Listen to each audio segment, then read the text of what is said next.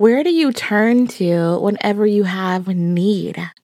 Is it your relationships, or maybe it's your career, the number in your bank account? What's your source of security? Let's talk about that.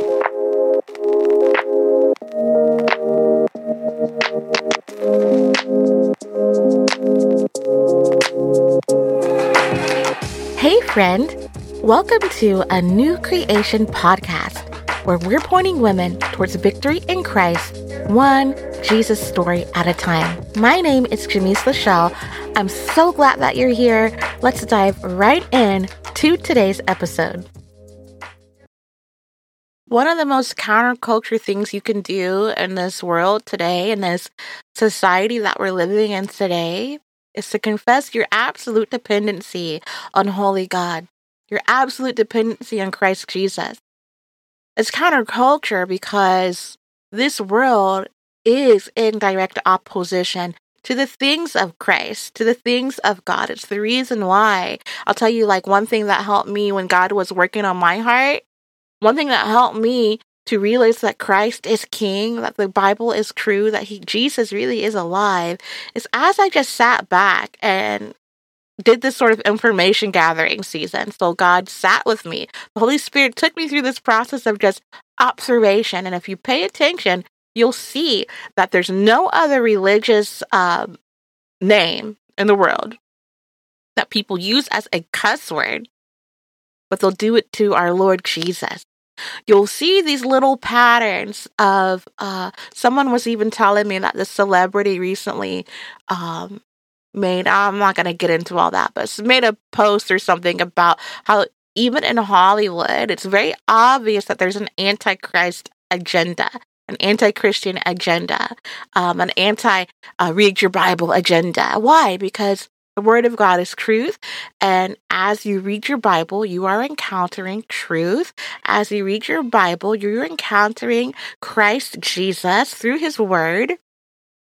So, like I said, one of the most counterculture things you can do is profess and confess and proclaim and shout and live from this place of absolute dependency on the Lord. And it's a beautiful thing and it's easy to do as we come to Christ and we know Him. It's easy to live from that place when you know Him because you know that He's good right? There's nothing like that beautiful presence of God. There's just nothing that can compare, no amount of accolades, no amount of wealth can compare to the presence of the Lord Jesus in your life. And that can seem like a foreign concept to those who are in unbelief or don't know him that way, or even to those who may be living and functioning within a local church. Like somebody is saying, I don't know what you're talking about. I go to church every Sunday, but is your church alive? Is your church alive? Uh, is the Holy Spirit in that church flowing? You know, there's um something that people refer to as kind of like the dead church or dead church where um you walk in and like where's where's the where's the presence of God you know um, it may look like all tradition. It may look like all uh, just religious religiosity, religiosity. I can't even get that out. But um, I imagine I ain't gonna go too far into that that topic because that's not what I'm on here to uh, speak to you about today. But you probably know if if you've encountered that, you know what I'm talking about.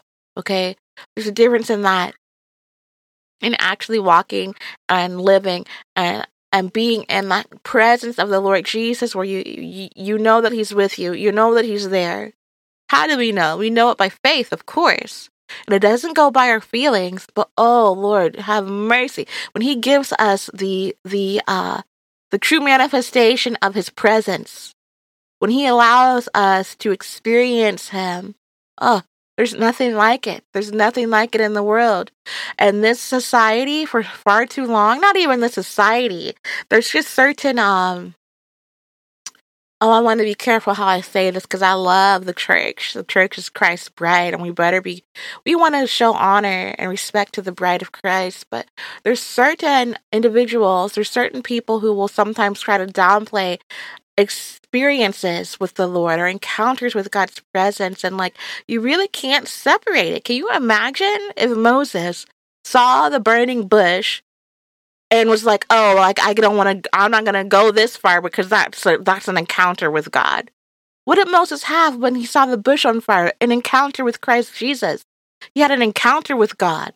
He had an encounter with the Holy Spirit. He had an encounter with Yahweh. You can't separate the encounter. You cannot separate the encounter from the move of God. Now, I don't personally feel like we ought to be going searching out for encounters, you know? Absolutely, of course. The people who say that, you know, you shouldn't do that are usually trying to warn you against um, falling into like some kind of false uh, deception because the enemy can provide um, uh, feelings, sensations, experiences that are of the demonic. Bible says that he masquerades as the angel of the light, you know, pure deception. And that's actually why a lot of people are stuck in the new age until this day, because they believe that they are encountering the light of the Holy Father when they're actually encountering demons who are masquerading as angels of light. Another topic for another day. But the encounter with the Lord Himself, the encounter with His presence, oh, far be it from me to box God in and say that He doesn't get to move that way because what the way that I've interpreted His word or because I'm afraid. A lot of times people are just afraid and they don't want to admit it. They're afraid of how the Holy Spirit moves. You know what I mean? So, anyways, I want to, I'm getting like ahead of myself. Let's back up, let's pray, and then we'll dive into uh, this topic a little bit deeper. Gracious Father, we give you all honor, all praise, all glory. We thank you for your presence here today, God. I ask you in the name of Jesus to just guide this conversation, guide this discussion, to let your everlasting arms just wrap around the listener today, Lord. Open their ears to hear what the Spirit of the Lord is saying, Lord, and just be with us, guide us. In the beloved and blessed name of Christ Jesus, we pray. Amen. All right, so I opened up this episode with a question. What do you do when you need that sense of security? Who are you depending on? When the bottom seems to fall out, where do you turn? Is it your relationships and friendships? Who is the first person that you go to whenever you're feeling stressed, whenever you're feeling anxious, whenever you wonder the next decision to make? See, I believe that many people who are listening today are not uh really turning into the Lord the way that we could be. Now maybe that's not you, okay? Maybe that's not you in the season, or maybe you can relate to having been like that. Let me be the first person to raise my hand and say that that has definitely been me. Struggling with what am I going to do with a big decision? How am I going to, I don't know what to do. I don't know what to do. Feeling like you're backed into a corner so what do you do? You whip out your phone and you call your mom, or you like whip out your phone and you text your friends. Or those of us who have begun walking in deception and maybe they don't even know it because the deceived do not know that they're being deceived. And in those tight spots, that's when that lion whispering little voice says, Oh, you can just go and do a reading and go get a spiritual reading, you know, that kind of stuff. And people end up falling into New Age and witchcraft and like trying to manipulate and manifest and do this law of attraction stuff to make their decisions and to uh, bring forward a um, determined and doing readings and all this kind of stuff, opening up doors. You know, maybe that's the extreme, but that's part of this, and somebody needs to hear that today.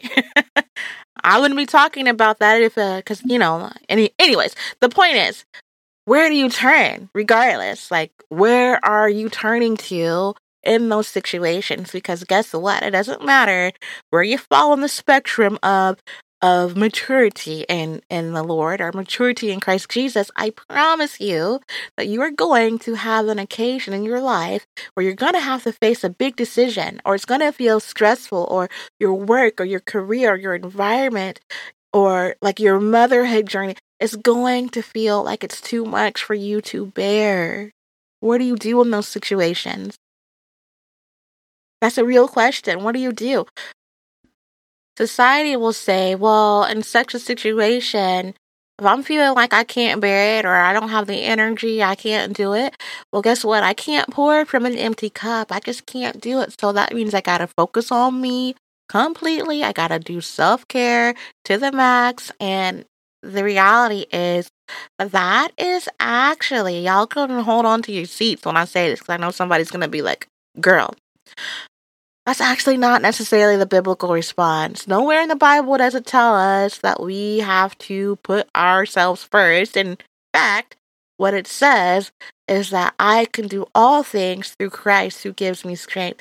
So, in those seasons where our flesh might tell us, I need to focus on more self care, we really have to be careful because as Christians, is the Lord asking us to trust Him to supply our needs according to his riches and blessings and glory, you know?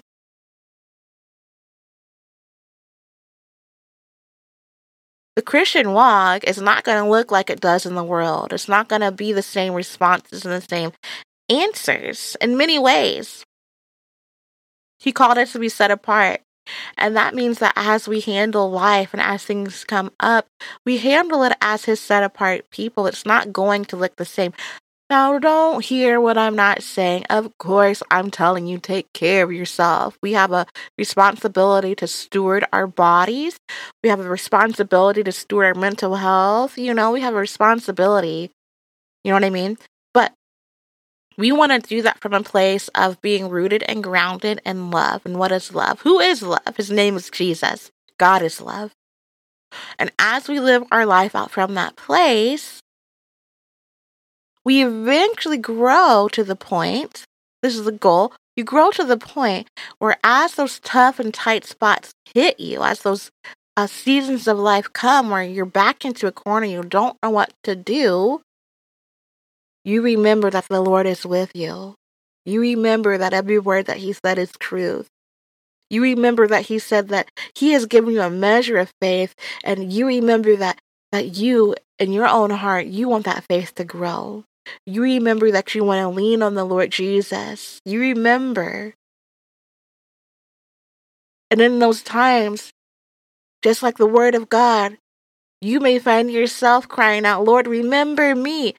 I remember you, God. I remember what your word tells me and how you tell me to handle things. But oh, God, remember me. Remember me. One of the most famous places, of course, that we hear that is uh, the thief on the cross. Lord, remember me when you come into the kingdom. The Lord is always inviting us to go deeper in intimacy with Him. He wants a literal relationship with you. Yes, you, the beloved. You are His beloved. He wants a relationship with you. Many times when we're in that tough spot where we just need to talk to somebody. We need help to make this important, whatever the situation is. We'll turn to our friend, we'll turn to our parent. And if we don't have those kinds of relationships in our life, you end up turning to like what? Drugs, alcohol, sex, relationships. But all this is doing is placing above the Lord Jesus, who said, that He would never leave you or forsake you, that He would supply all of your needs. You're placing all of these other things in these relationships above Him. How many times have you gone to other people and other things and completely forgotten to pray and ask the Lord Jesus what He wanted for you, what He thought you should do? He has a solution and an answer for you. He he's the one who is the author and finisher of your faith. He is the Alpha and Omega. He knows exactly the course that your life is supposed to take.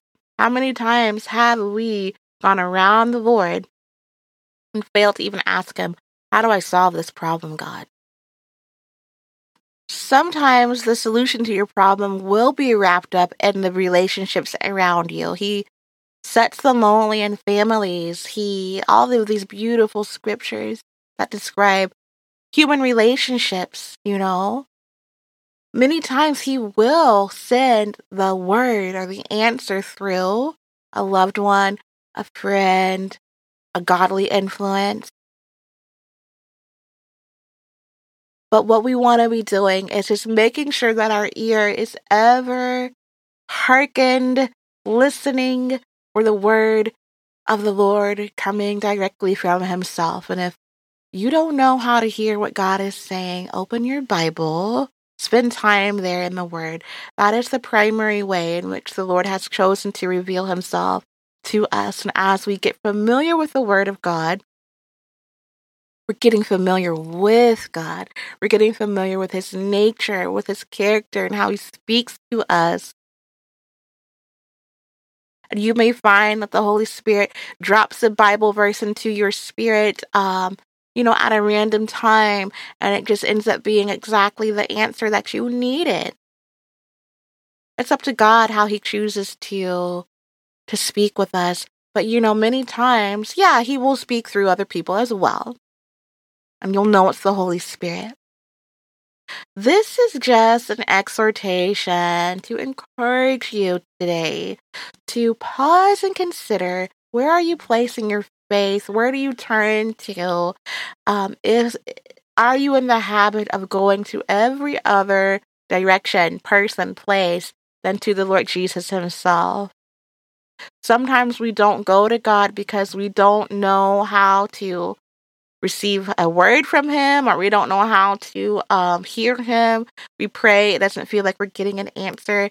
And my response to that is just put in the time. Because every word that he says is true. He says, Draw near to me, he draws near to you. When you draw near to the Lord, the Lord is drawing near to you. Make a commitment. Make a commitment. Make a commitment. Make a commitment. Make a commitment. Make a commitment to spending time with the Lord Jesus. Make a commitment to inviting Him in. Make a commitment to asking the Lord. And it may feel like you're just like talking to the air. It may not even feel like you're doing anything at first.